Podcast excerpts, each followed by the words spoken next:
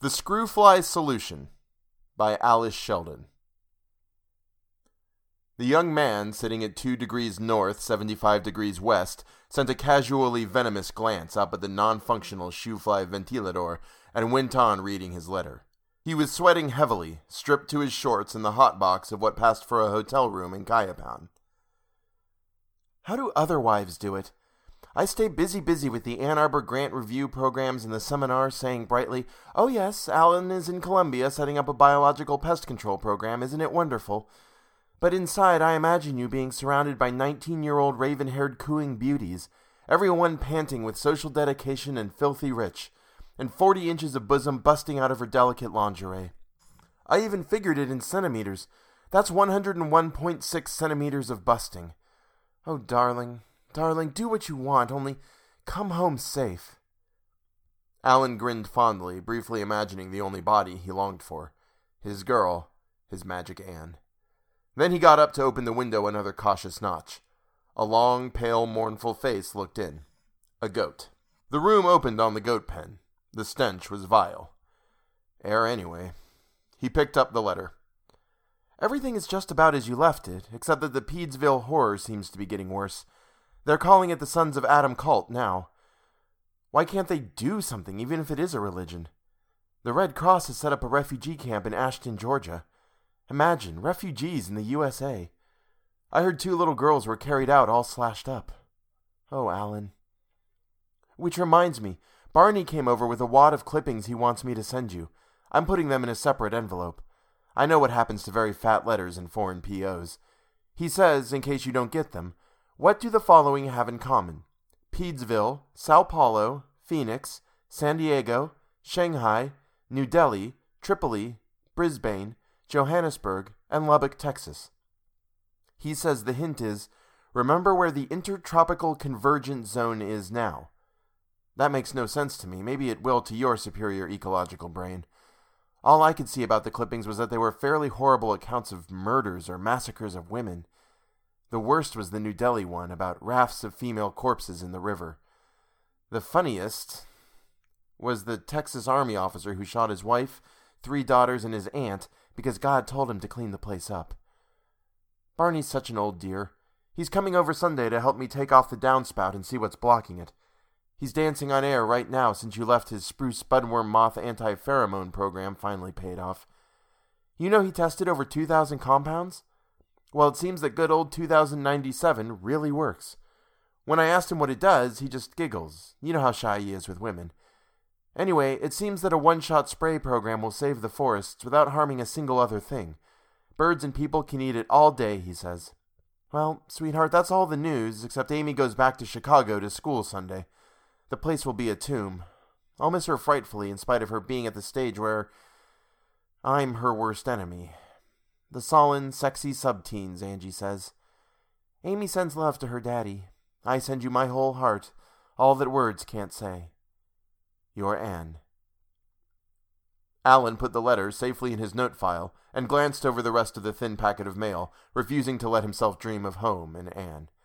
Barney's fat envelope wasn't there. He threw himself on the rumpled bed, yanking off the light cord a minute before the town generator went off for the night. In the darkness, the last of places Barney had mentioned spread themselves around a misty globe that turned, troublingly, briefly, in his mind. Something. But then the memory of the hideously parasitized children he had worked with at the clinic that day took possession of his thoughts. He set himself to considering the data he must collect. Look for the vulnerable link in the behavioral chain. How often Barney, Dr. Barnhard Braithwaite, had pounded it into his skull. Where was it? Where? In the morning, he would start work on bigger cane fly cages. At that moment, 5,000 miles north, Anne was writing. Oh, darling, darling, your first three letters are here. They all came together. I knew you were writing. Forget what I said about swarthy heiresses. That was all a joke. My darling, I know, I know us. Those dreadful cane fly larvae, those poor little kids. If you weren't my husband, I'd think you were a saint or something. I do anyway. I have your letters pinned up all over the house. Makes it a lot less lonely. No real news here, except things feel kind of quiet and spooky. Barney and I got the downspout out. It was full of a big rotted hoard of squirrel nuts. They must have been dropping them down the top. I'll put a wire over it, but don't worry, I'll use a ladder this time. Barney's in an odd, grim mood. He's taking this Sons of Adam thing very seriously. It seems he's going to be on the investigation committee if that ever gets off the ground. The weird part is that nobody seems to be doing anything, as if it's just too big. Selena Peters has been printing some acid comments like, when one man kills his wife, you call it murder, but when enough do it, we call it a lifestyle. I think it's spreading, but nobody knows because the media have been asked to downplay it. Barney says it's being viewed as a form of contagious hysteria. He insisted I send you this ghastly interview, printed on thin paper. It's not going to be published, of course. The quietness is worse, though. It's like something terrible was going on just out of sight. After reading Barney's thing, I called up Pauline in San Diego to make sure she was all right. She sounded funny, as if she wasn't saying everything. My own sister. Just after she said things were great, she suddenly asked if she could come and stay here a while next month. I said come right away, but she wants to sell her house first. I wish she'd hurry. Oh, the diesel car is okay now. It just needed its filter changed.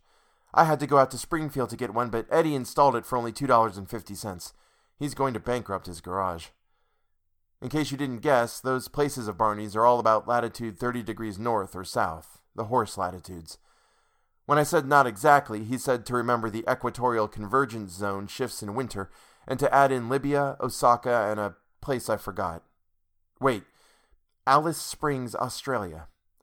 What this has to do with anything, I asked. He said, Nothing, I hope. I leave it to you. Great brains like Barney can be weird. Oh, my dearest, here's all of me to all of you. Your letters make life possible, but don't feel you have to. I can tell how tired you must be. Just know we're together, always, everywhere. Your Anne. Oh, P.S. I had to open this to put Barney's thing in. It wasn't the secret police. Here it is. All love again. A. In the goat infested room where Alan read this, rain was drumming on the roof. He put the letter to his nose to catch the faint perfume once more and folded it away. Then he pulled out the yellow flimsy Barney had sent and began to read, frowning. Peedsville Cult slash Sons of Adam Special. Statement by Driver Sergeant Willard Muse, Globe Fork, Arkansas. We hit the roadblock about 80 miles west of Jacksonville. Major John Hines of Ashton was expecting us. He gave us an escort of two riot vehicles headed by Captain T. Parr.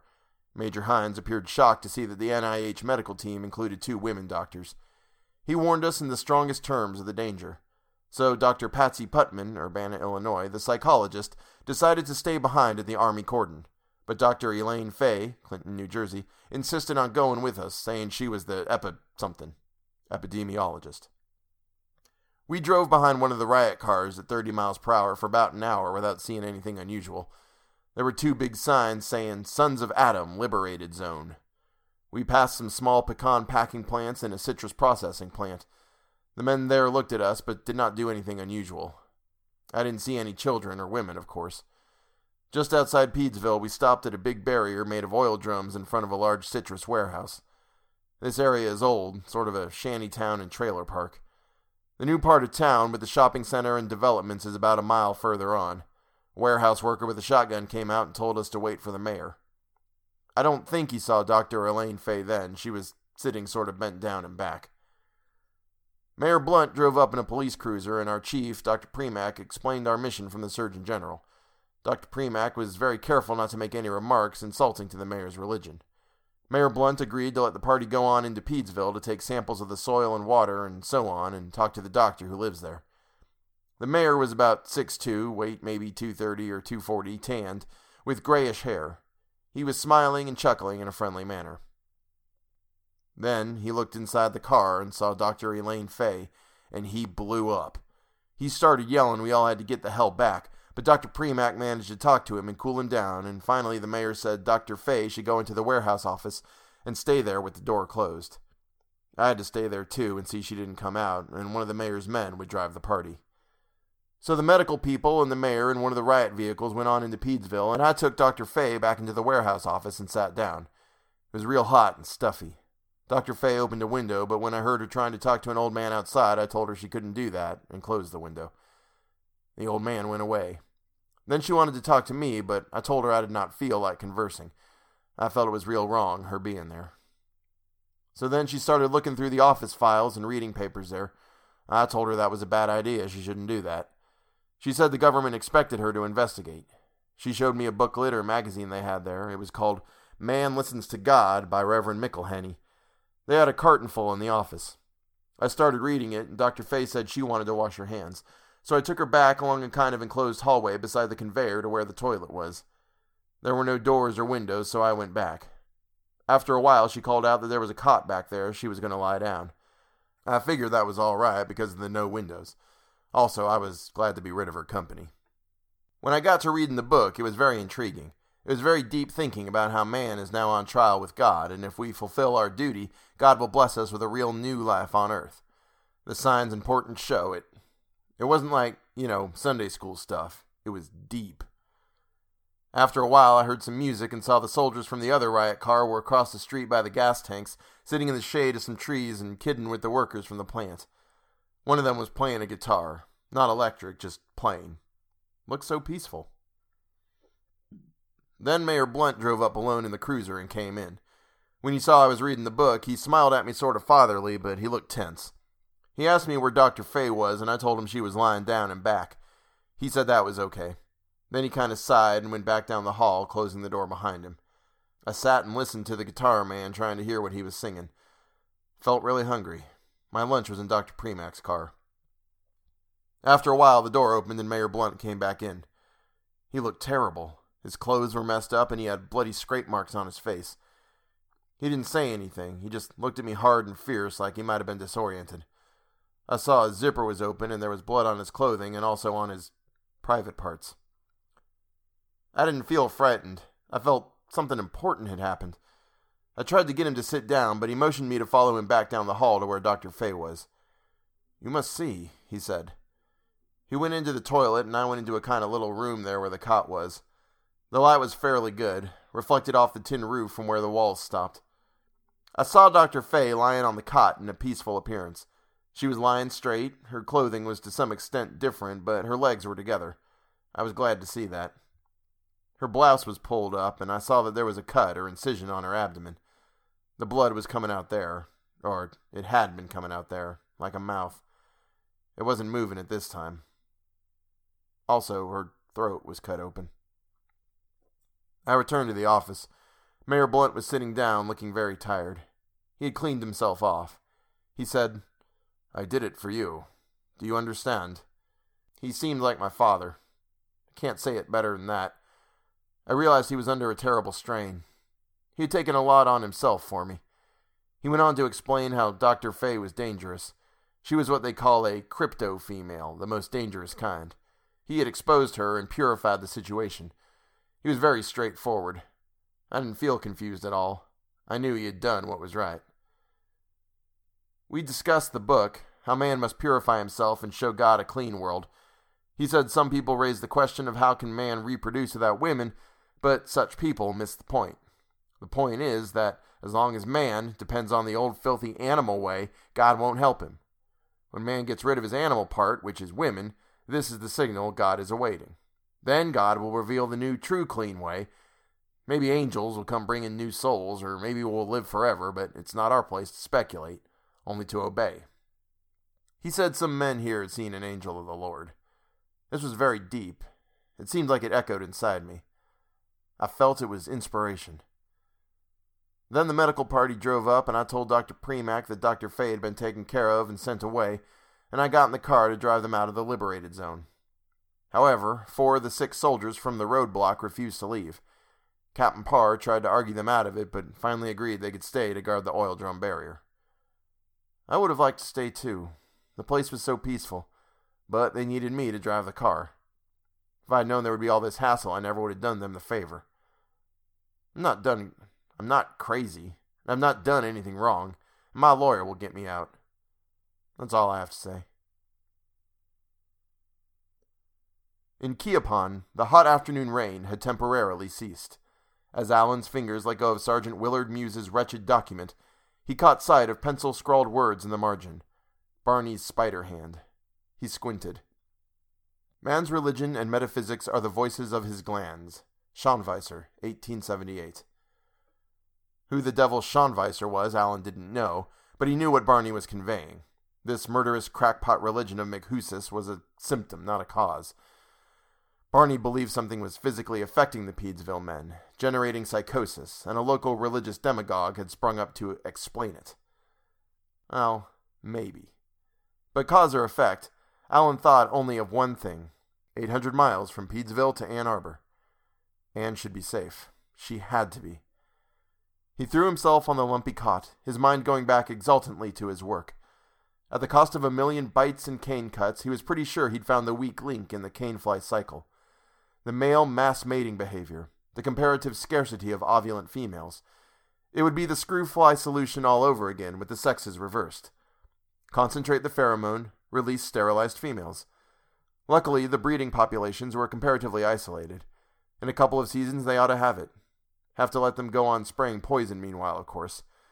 Damn pity. It was slaughtering everything and getting in the water, and the cane flies had evolved to immunity anyways. But in a couple of seasons, maybe three, they could drop the cane fly populations below reproductive viability. No more tormented human bodies with those stinking larvae in the naval passages and brain. He drifted off for a nap, grinning. Up north, Anne was biting her lip in shame and pain. Sweetheart, I shouldn't admit it, but your wife is a bit jittery.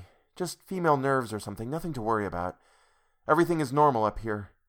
It's so eerily normal. Nothing in the papers. Nothing anywhere except what I hear through Barney and Lillian. But Pauline's phone won't answer out in San Diego. The fifth day, some strange man yelled at me and banged the phone down. Maybe she's sold her house. But why won't she call? Lillian's on some kind of Save the Women committee, like we were an endangered species. you know Lillian. It seems the Red Cross has started setting up camps, but she says after the first rush, only a trickle are coming out of what they call the affected areas. Not many children either, even little boys. And they have some air photos around Lubbock showing what look like mass graves. Oh, Alan. So far it seems to be mostly spreading west, but something's happening to St. Louis. They're cut off. So many places seem to have just vanished from the news. I had a nightmare that there isn't a woman left alive down there. And nobody's doing anything. They talked about spraying with tranquilizers for a while, and then that died out. What could it do? Somebody at the UN had proposed a convention on, you won't believe this, femicide. Sounds like a deodorant spray. Excuse me, honey, I seem to be a little hysterical. George Searles came back from Georgia talking about God's will. Searles, the lifelong atheist. Alan, something crazy is happening. But there are no facts. Nothing. The Surgeon General issued a report on the bodies of the Rahway Rip Breast team. I guess I didn't tell you about that. Anyway, they could find no pathology. Milton Baines wrote a letter saying in the present state of the art we can't distinguish the brain of a saint from the psychopathic killer, so how could they expect to find what they don't know how to look for? Well, enough of these jitters. It'll all be over by the time you get back. Just history. Everything's fine here. I fixed the car's muffler again and Amy's coming home for the vacations. That'll get my mind off faraway problems. Oh, something amusing to end with. Angie told me what Barney's enzyme does to the spruce budworm. It seems it blocks the male from turning around after he connects with the female, so he mates with her head instead. Like clockwork with a cog missing. They're going to be some pretty puzzled female spruce worms. Now, why couldn't Barney tell me that? He really is such a sweet, shy old dear, He's given me some stuff to put in as usual. I didn't read it. Now don't worry, my darling. Everything's fine. I love you. I love you so. Always, always, your Anne. Two weeks later, in Cuyapán, when Barney's enclosures slid out of the envelope, Alan didn't read them either. He stuffed them into the pocket of his bush jacket with a shaking hand and started bundling his notes together on the rickety table, with a scrawled note to Sister Dominique on top. Anne, Anne, my darling. The hell with the cane fly. The hell with everything except that tremor in his fearless girl's handwriting. The hell with being 5,000 miles away from his woman, his child, while some deadly madness raged. He crammed his meager belongings into his duffel. If he hurried, he could catch the bus through to Bogota and maybe make the Miami flight. In Miami, he found the planes north jammed. He failed a quick standby. Six hours to wait. Time to call Anne. When the call got through some difficulty, he was unprepared for the rush of joy and relief that burst along the wires. Thank God, I can't believe it. Oh, Alan, my darling, are you really? I can't believe. He found he was repeating too, and all mixed up with the cane fly data. They were both laughing hysterically when he finally hung up. Six hours. He settled in a frayed plastic chair opposite Aerolíneas Argentinas, his mind half back at the clinic, half on the throngs moving by him. Something was oddly different here, he perceived presently. Where was the decorative fauna he usually enjoyed in Miami? The parade of young girls in crotch tight pastel jeans, the flounces, boots, wild hats and hairdos, and startling expanses of newly tanned skin, the brilliant fabrics barely confining the bob of breasts and buttocks. Not here, but wait. Looking closely, he glimpsed two young faces hidden under unbecoming parkas, their bodies draped in bulky, nondescript skirts. In fact, all down the long vista he could see the same thing hooded ponchos, heaped on clothes, and baggy pants, dull colors. A new style? No, he thought not. It seemed to him their movements suggested furtiveness, timidity. And they moved in groups. He watched a lone girl struggle to catch up with others ahead of her, apparently strangers. They accepted her wordlessly. They're frightened, he thought, afraid of attracting notice. Even that gray haired matron in a pantsuit resolutely leading a flock of kids was glancing around nervously. And at the Argentine desk opposite, he saw another odd thing. Two lines had a big sign over them Mujeres, women. They were crowded with the shapeless forms and very quiet. The men seemed to be behaving normally, hurrying, lounging, griping and joking in the lines as they kicked their luggage along. But Alan felt an undercurrent of tension, like an irritant in the air. Outside the line of storefronts behind him, a few isolated men seemed to be handing out tracts. An airport attendant spoke to the nearest man. He merely shrugged and moved a few doors down. To distract himself, Alan picked up a Miami Herald from the next seat. It was surprisingly thin. The international news occupied him for a while. He had seen none for weeks. It too had a strange, empty quality. Even the bad news seemed to have dried up. The African war, which had been going on, seemed to be over, or went unreported. A trade summit meeting was haggling over grain and steel prices. He found himself at the obituary pages, columns of close set type dominated by the photo of an unknown defunct ex senator. Then his eye fell on two announcements at the bottom of the page. One was too flowery for quick comprehension, but the other stated in bold, plain type The Forset Funeral Home regretfully announces it will no longer accept female cadavers. Slowly, he folded the paper, staring at it numbly. On the back was an item headed Navigational Hazard Warning in the shipping news. Without really taking it in, he read AP Nassau. The excursion liner Carib Swallow reached port under tow today after striking an obstruction in the Gulf Stream off Cape Hatteras. The obstruction was identified as part of a commercial trawler's sign floated by female corpses. This confirms reports from Florida and the Gulf of the use of such signs some of them over a mile in length. Similar reports coming from the Pacific coast and as far away as Japan indicate a growing hazard to coastwide shipping. Alan flung the thing into a trash receptacle and sat rubbing his forehead and eyes. Thank God he had followed his impulse to come home. He felt totally disoriented, as though he had landed by error on another planet. Four and a half hours more to wait. At length he recalled the stuff from Barney he had thrust in his pocket and pulled it out and smoothed it. The top item, however, seemed to be from Anne, or at least the Ann Arbor News. Dr. Lillian Dash, together with several hundred other members of her organization, had been arrested for demonstrating without a permit in front of the White House. They seemed to have started a fire in an oil drum, which was considered particularly heinous. A number of women's groups had participated. The total struck Alan as more like thousands than hundreds. Extraordinary security precautions were being taken, despite the fact that the president was out of town at the time. The next item had to be Barney's, if Alan could recognize the old man's acerbic humor. UP, Vatican City, 19th June. Pope John IV today intimated that he does not plan to comment officially on the so called Pauline purification cults, advocating the elimination of women as a means of justifying man to God. A spokesman emphasized that the Church takes no position on these cults, but repudiates any doctrine involving a challenge to or from God to reveal his further plans for man. Cardinal Fazzoli, spokesman for the European Pauline movement, reaffirmed his view that the scripture defines women as merely a temporary companion and instrument of man. Women, he states, are nowhere defined as human, but merely as a transitional expedient or state. The time of transition to full humanity is at hand, he concluded. The next item appeared to be a thin paper Xerox from a recent issue of Science. Summary report of the Ad hoc Emergency Committee of Femicide.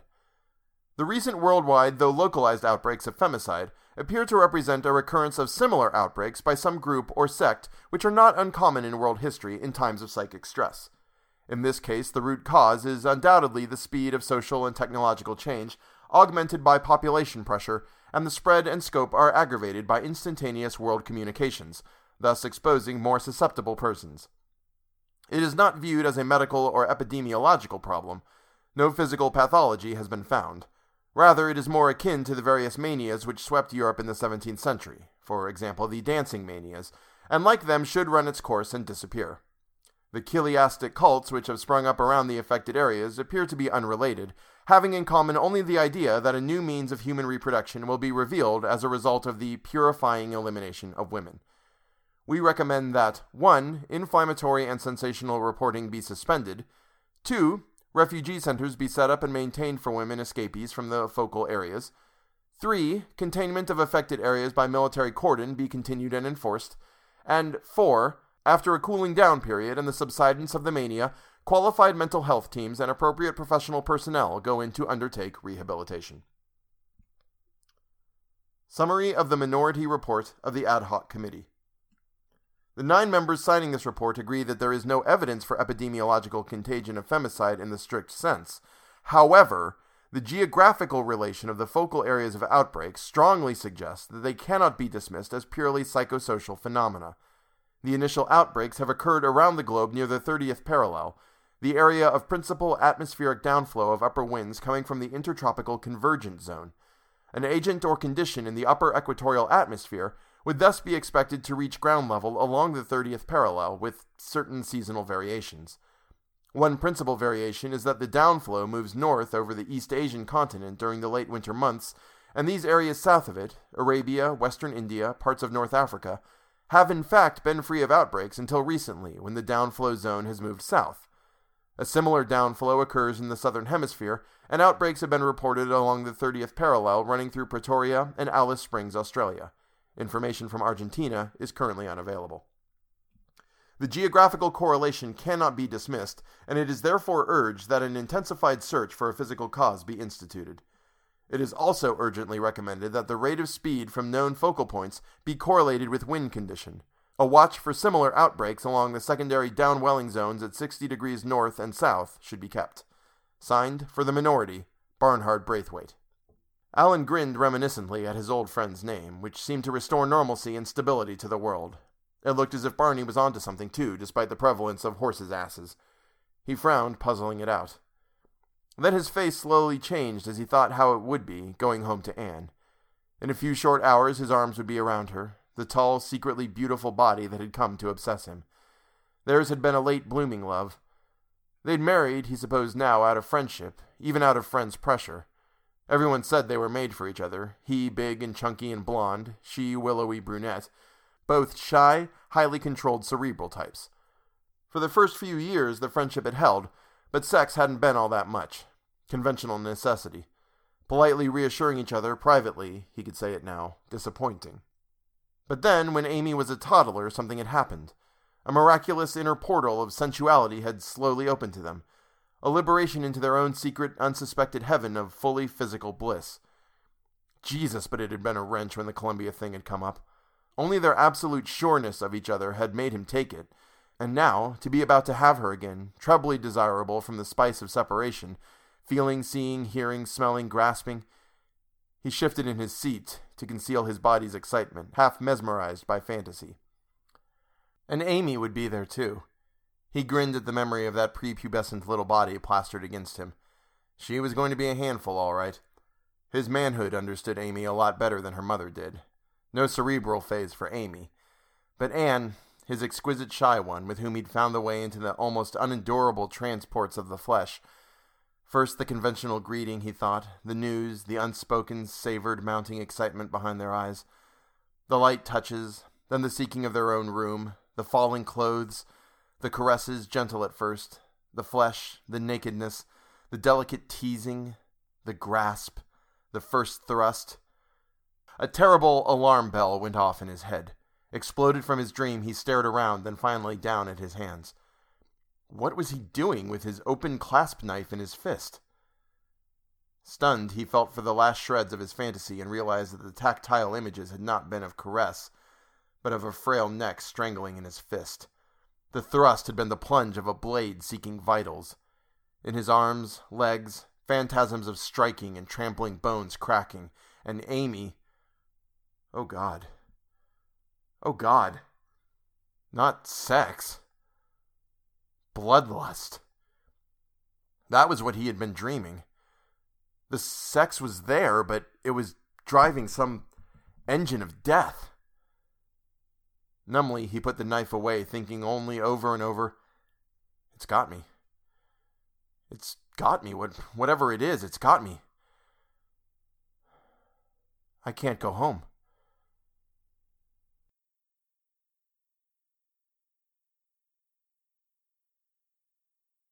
The screw fry.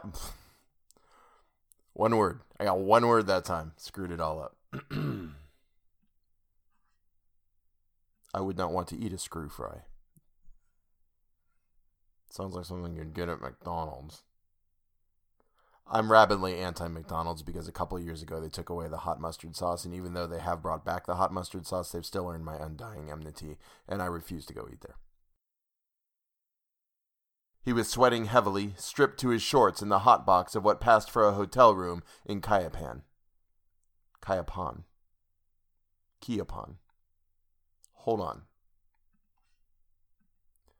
I just recorded like, I don't know, five minutes of stuff and realized that I'd never clicked the unpause button. So now I get to go back and record that all again. Yay for podcasting! It's the greatest thing I could have chosen to do. Literally everything except the first paragraph. He shifted in his seat to conceal his body's excitement, half mesmerized by fantasy. I did not realize that this story went into these places. I'm so sorry, everybody.